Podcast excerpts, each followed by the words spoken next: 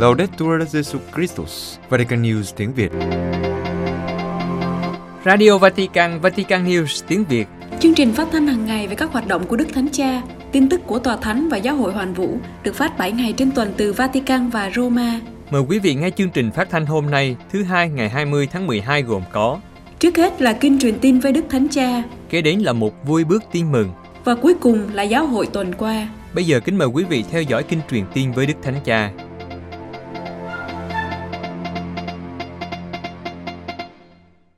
Kính thưa quý thính giả, vào lúc 12 giờ trưa ngày 19 tháng 12, Chủ nhật thứ Tư mùa vọng, Đức Thánh Cha đã chủ sự buổi đọc kinh truyền tin với các tín hữu hiện diện tại quảng trường Thánh Phaero. Trong bài huấn dụ ngắn trước khi đọc kinh truyền tin, Đức Thánh Cha suy tư về hai động từ trỗi dậy và vội vã lên đường, phản ứng của mẹ Maria sau khi nhận lời truyền tin của Thiên Thần. Đức Thánh Cha mời gọi các tín hữu trong những ngày cuối cùng của cuộc hành trình hướng tới lễ Giáng sinh, hãy theo gương của mẹ Maria, trỗi dậy và tìm đến với Chúa khi khó khăn dường như ập đến và nhanh chóng bước đi giúp đỡ người khác với sự tự tin và niềm vui. Kính mời quý vị nghe bài huấn dụ của Đức Thánh Cha. Cari fratelli e sorelle, buongiorno. Il Vangelo della liturgia di oggi, quarta domenica di Avvento, narra la visita di Maria a Elisabetta. Anh chị em thân mến, chào anh chị em. Bài tin mừng trong phụng vụ hôm nay, Chủ nhật thứ Tư mùa vọng, kể lại việc Đức Maria viếng thăm bà Elisabeth. Sau khi nhận được lời truyền tin của Thiên Thần, Đức Trinh Nữ không ở nhà và suy nghĩ về những gì đã xảy ra và xem xét các vấn đề và khó khăn tiềm ẩn. Những điều chắc chắn là không thiếu, bởi vì người thiếu nữ tội nghiệp này không biết làm gì với tin Thiên Thần mang đến với nền văn hóa của thời đó, và cũng bởi vì mẹ không hiểu.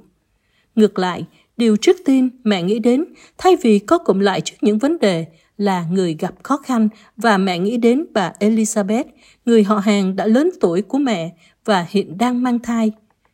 Mẹ Maria ra đi với lòng quảng đại, không để mình bị cản trở bởi những khó khăn vất vả của cuộc hành trình, nhưng đáp lại sự thôi thúc trong lòng mời gọi mẹ phải gần gũi và giúp đỡ. Nhưng một đoạn đường dài, hàng cây số, và hồi đó không có xe buýt để đi, mẹ phải đi bộ. Và mẹ đã ra đi để giúp đỡ, bằng cách chia sẻ niềm vui của mẹ. Mẹ Maria mang đến cho bà Elisabeth niềm vui của Chúa Giêsu, niềm vui mà mẹ đang mang trong tâm hồn và trong cung lòng của mẹ.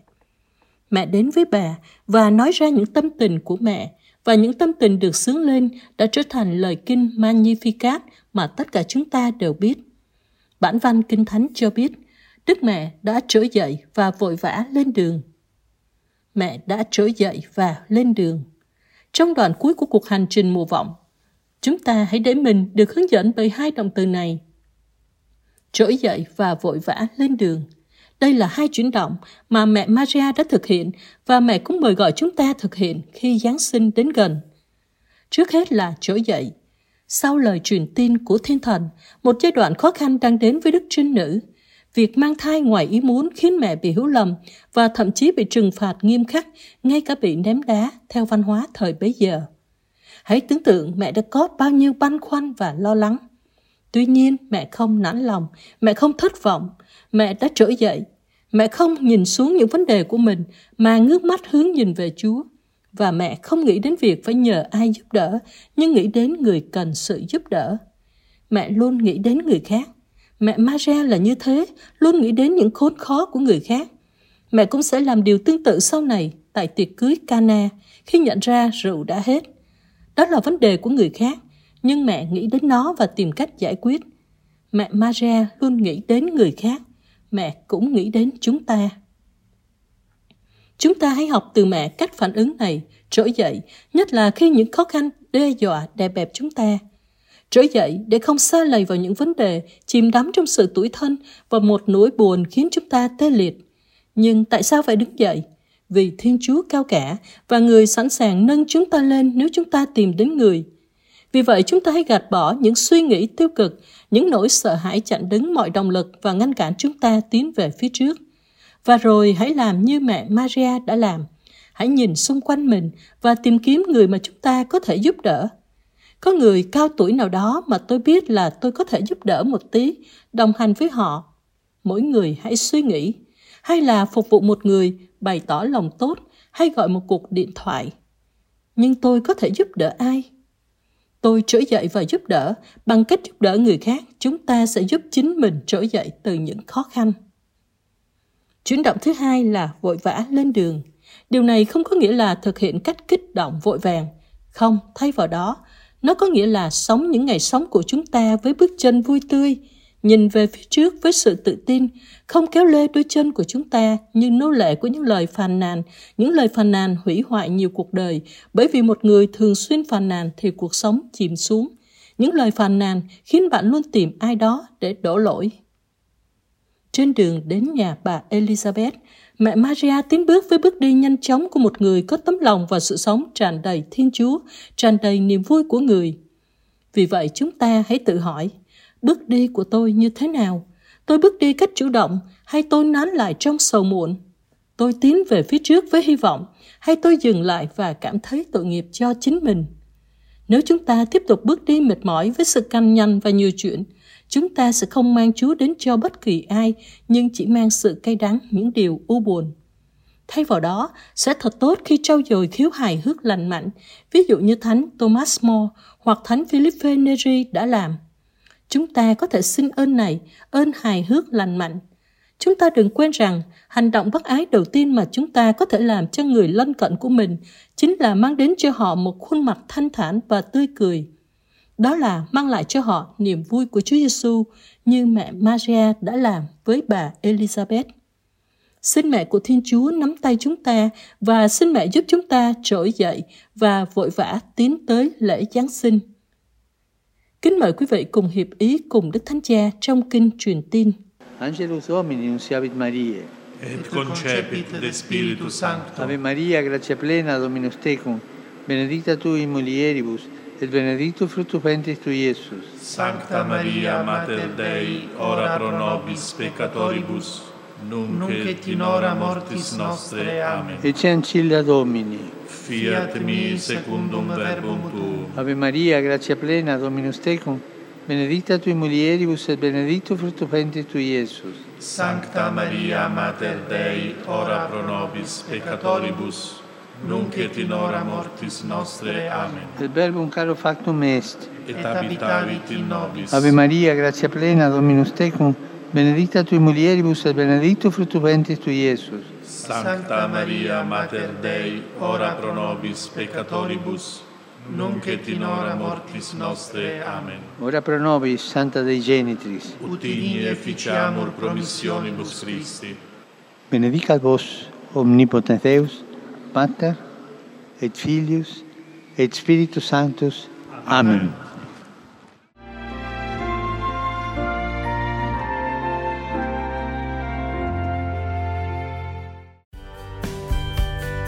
Vatican News tiếng Việt. Chuyên mục Vui bước tin mừng. Tiếng gọi và lời hứa của Thiên Chúa.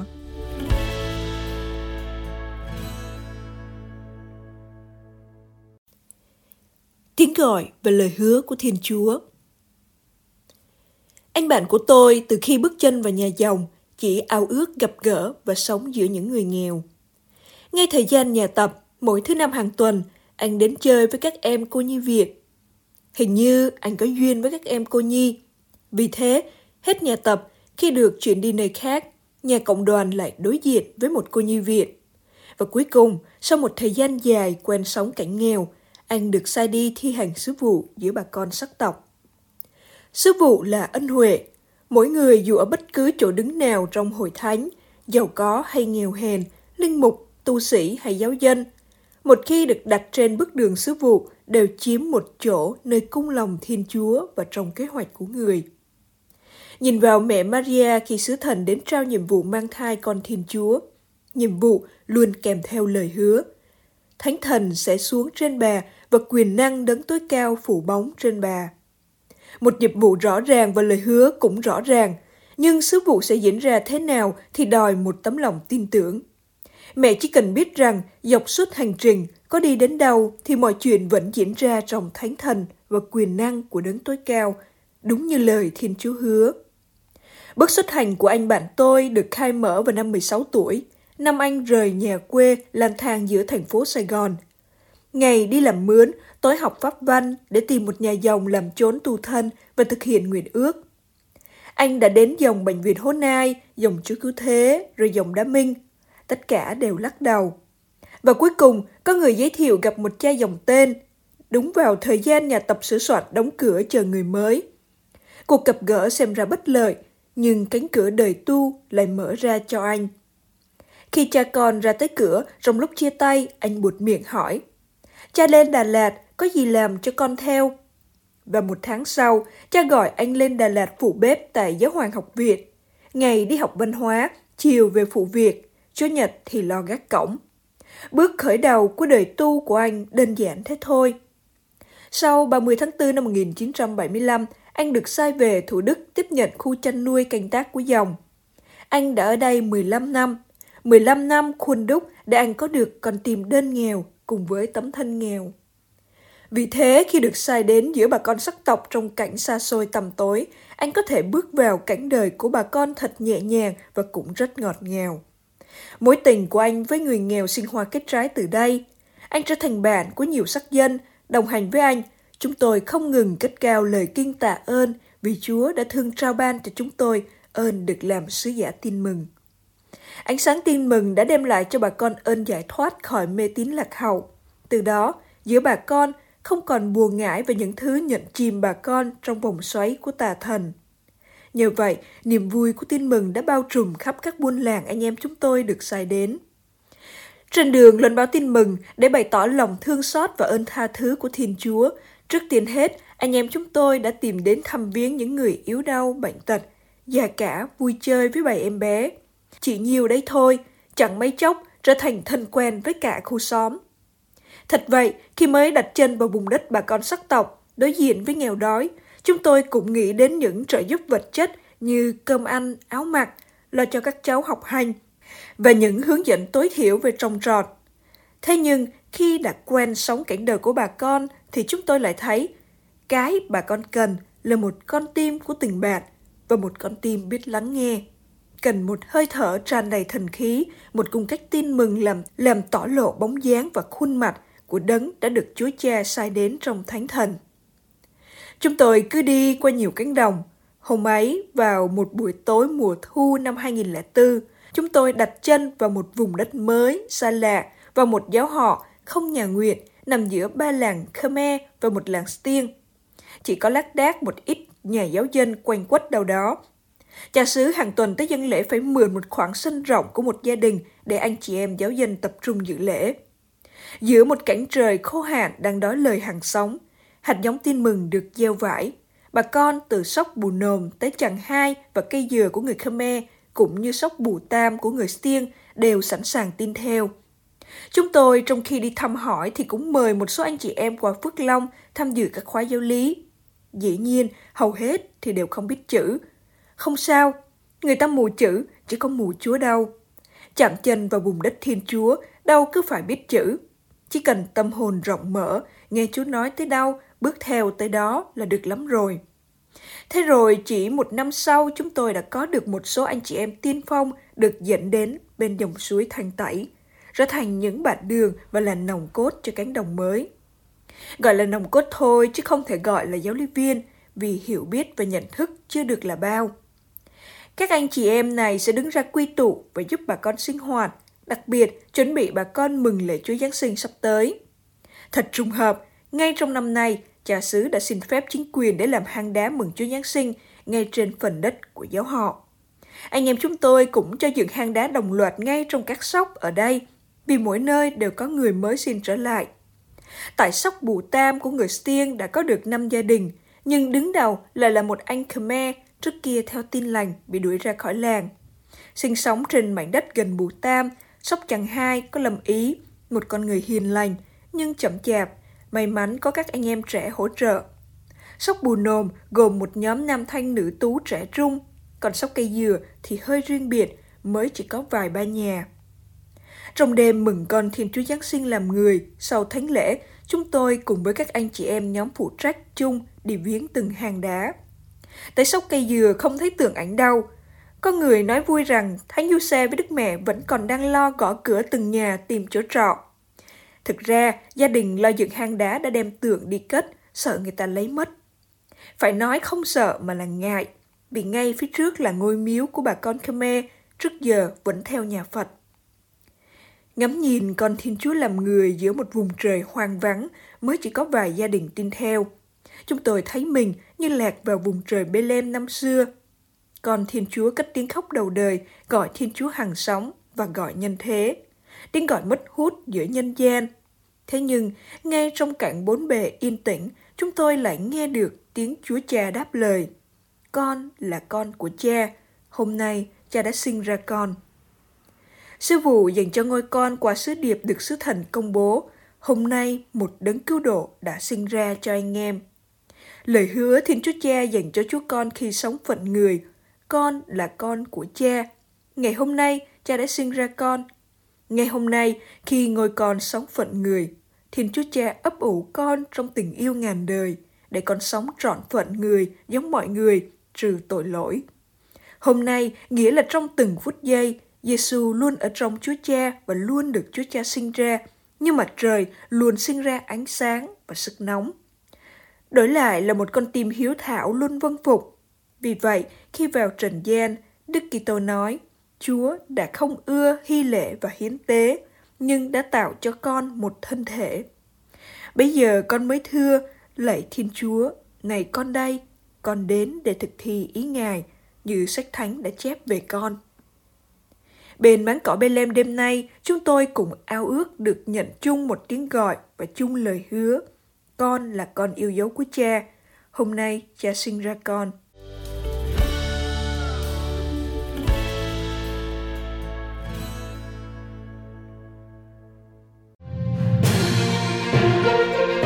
Vatican News tiếng Việt. Chuyên mục Giáo hội tuần qua. Vatican ban hành nghi thức phụng vụ trao thừa tác vụ giáo lý viên. Vatican. Ngày 13 tháng 12, Đức Tổng giám mục Arthur Roth, Tổng trưởng Bộ Phụng tự và Kỷ luật Bí tích đã ban hành hướng dẫn và nghi thức phụng vụ mới trao thừa tác vụ giáo lý viên. Nghi thức này sẽ là một trong những nghi thức phụng vụ được sử dụng để trao thừa tác vụ giáo lý viên. Sau khi đã thiết lập thừa tác vụ giáo dân giáo lý viên qua tự sắc Antiquum Ministerium, thừa tác vụ cổ kính, được ban hành hồi tháng 5 năm nay, trong đó nhấn mạnh tầm quan trọng của vai trò của giáo lý viên trong lịch sử và ngày nay đối với việc truyền đạt đức tin Công giáo. Đức Thánh Cha đã phê chuẩn tài liệu giới thiệu nghi thức cụ thể về việc trao thừa tác vụ giáo lý viên. Đây là tài liệu cơ bản, các hội đồng giám mục trên thế giới sẽ dịch và điều chỉnh. Nghi thức trao thừa tác vụ giáo lý viên có thể diễn ra trong thánh lễ hoặc cử hành lời Chúa. Tài liệu cũng đưa ra các bài đọc từ Cựu ước và Tân ước sẽ được sử dụng trong các nghi thức. Nghi thức sẽ tuân theo một hình thức chính xác, bắt đầu bằng lời khuyên nhủ dành cho ứng viên, sau đó là lời mời cầu nguyện, ban phép lành và trao thánh giá. Trong một lá thư gửi các giám mục được công bố cùng với nghi thức mới, Đức Tổng giám mục Roche giải thích rằng giáo lý viên là một thừa tác vụ giáo dân khác với chức linh mục qua việc chuyển chức, nhưng giáo lý viên nhờ bí tích rửa tội của họ được kêu gọi đồng trách nhiệm trong giáo hội địa phương về việc loan báo và truyền dạy đức tin, thực hiện vai trò này trong sự cộng tác với các thừa tác viên chức thánh và dưới sự hướng dẫn của họ. Đức Tổng giám mục Roche nói rằng hai nhiệm vụ chính của giáo lý viên là dạy giáo lý hoặc giảng dạy đức tin và tham gia vào việc tông đồ.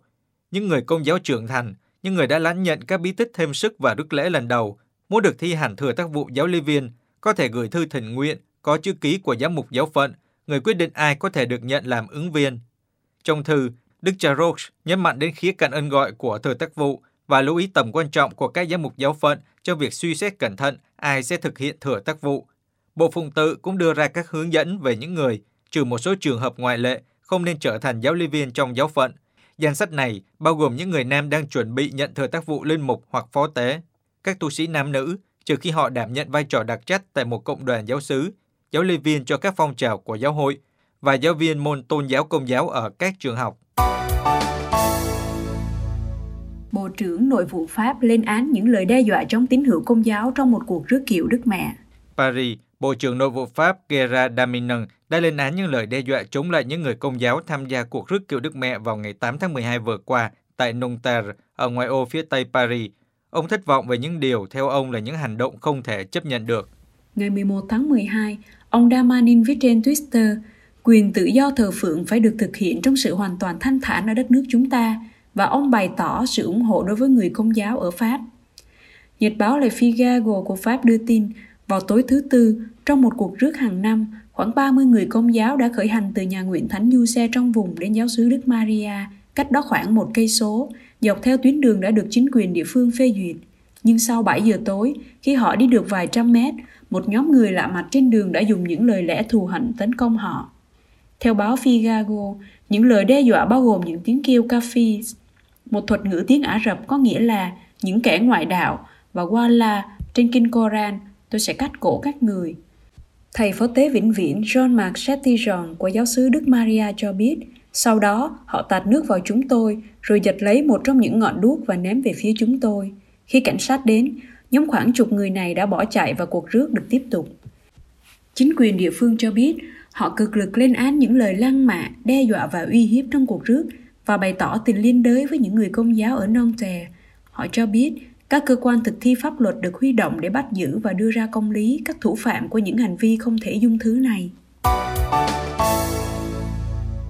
Tòa Thánh, tội ác chống Kitô giáo không còn là một hiện tượng bên lề. Viên phát biểu tại phiên họp lần thứ 1348 của Tổ chức An ninh và Hợp tác châu Âu, Đức ông Janusz Urbańczyk, đại diện thường trực của Tòa Thánh tại tổ chức này cảnh báo tội ác chống lại Kitô giáo không còn là một hiện tượng bên lề, bởi vì bất khoan dung và phân biệt đối xử được thúc đẩy bởi chủ nghĩa bài Do Thái và định kiến tôn giáo đang gia tăng.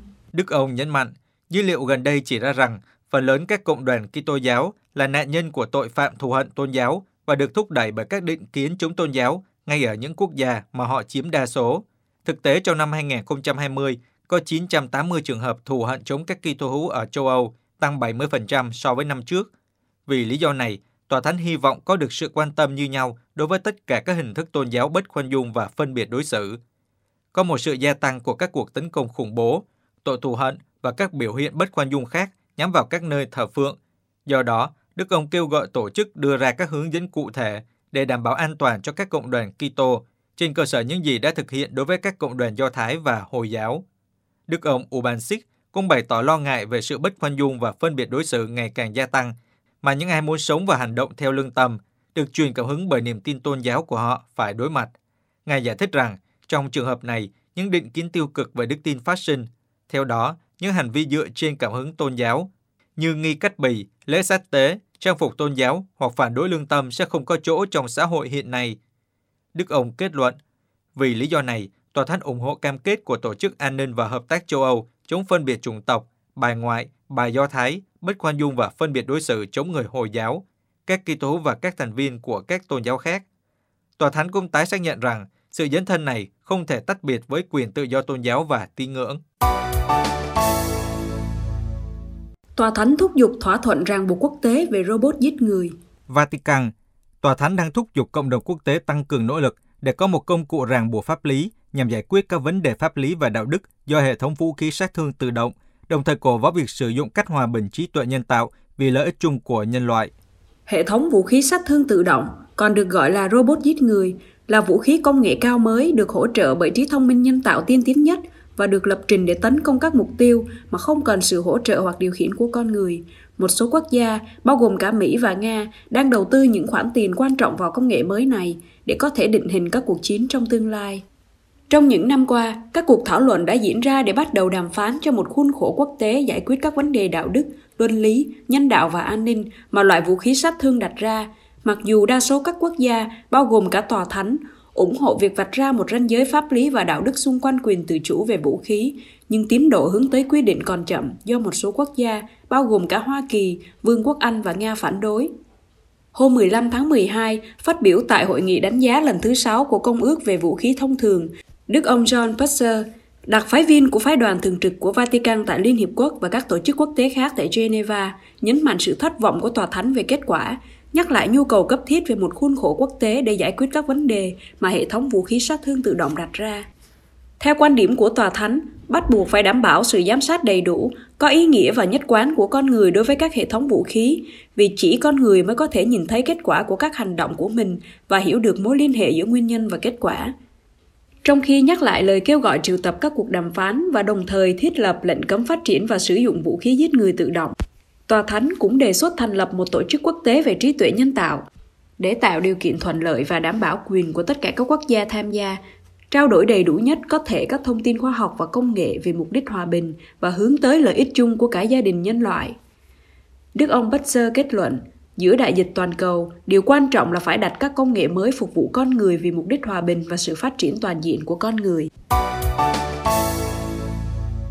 Các lãnh đạo giáo hội cảnh báo mối đe dọa đối với sự hiện diện của Kitô ở Thánh Địa.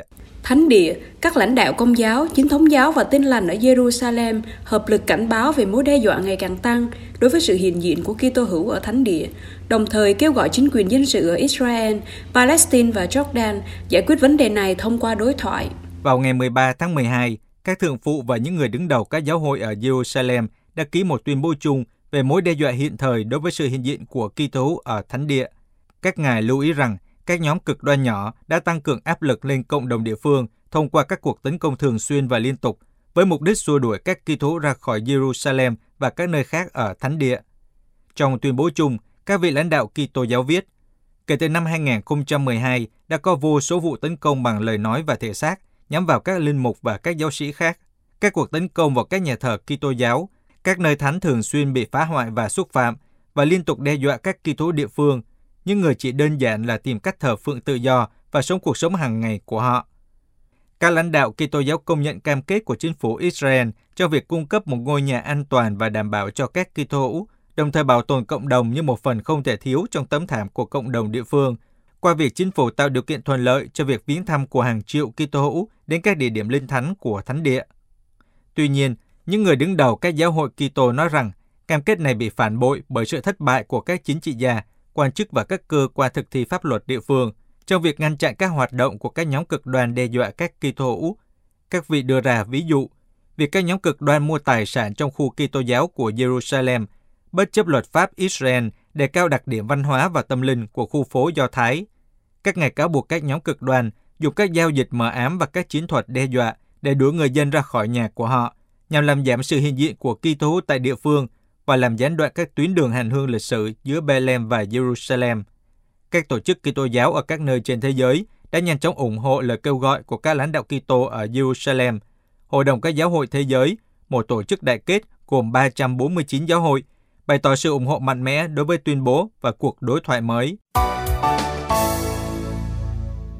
Thêm một nhà thờ mới được thánh hiến tại các nước Ả Rập.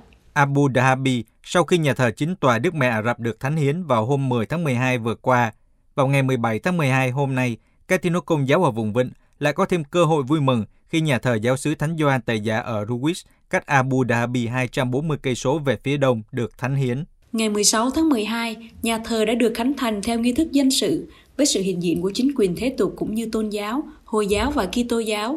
Vào ngày 17 tháng 12, thánh lễ đầu tiên sẽ được chủ tế bởi Đức cha Paul Hinder, đại diện tông tòa của giáo phận Nam Ả Rập, bao gồm các tiểu vương quốc Ả Rập Thống Nhất, Oman và Yemen, cũng là giám quản tông tòa của giáo phận Bắc Ả Rập, gồm Kuwait, Ả Rập Saudi, Qatar và Bahrain. Nhà thờ nằm trong khu dân cư Al Ruwais, tọa lạc trên một vùng đất được tặng bởi Thái tử Mohamed Bin J.R. Nayyan và đại diện của quốc vương vùng Al-Dafra. Hiện diện trong nghi lễ khánh thành có Sheikh Hamdan Bin J.R. Nayyan, đại diện cho tiểu vương quốc Abu Dhabi. Cha xứ của nhà thờ là cha Thomas Ampatu Kuzi, dòng Cappuccino, người đã giám sát dự án và công việc xây dựng trong những năm gần đây, kể từ lễ đặt viên đá đầu tiên vào ngày 30 tháng 12 năm 2018. Ngoài thánh lễ hàng ngày sẽ được cử hành vào mỗi buổi chiều trong tuần để khuyến khích sự tham gia của các công nhân, nhà thờ mới cũng sẽ có hai thánh lễ được cử hành vào thứ Sáu, ngày lễ ở các quốc gia vùng Vịnh, với đa số là người Hồi giáo. Nhà thờ có sức chứa khoảng 800 chỗ ngồi, trong khi ở tầng 1 có một phòng họp đa năng chứa được gần 1.000 người.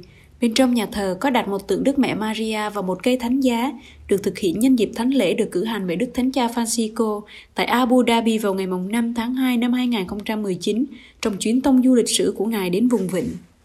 Đây là nhà thờ Công giáo đầu tiên ở vùng Al-Dafra, giáp Qatar và sẽ chào đón khoảng 2.500 tín hữu, chủ yếu là người nhập cư từ các quốc gia châu Á khác, sống và làm việc tại Ruwais, với tổng số khoảng 600 gia đình.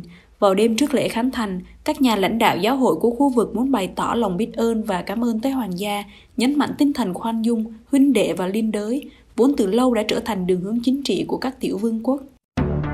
Quý vị vừa nghe điểm lại một số tin tức trong tuần qua của Vatican News tiếng Việt.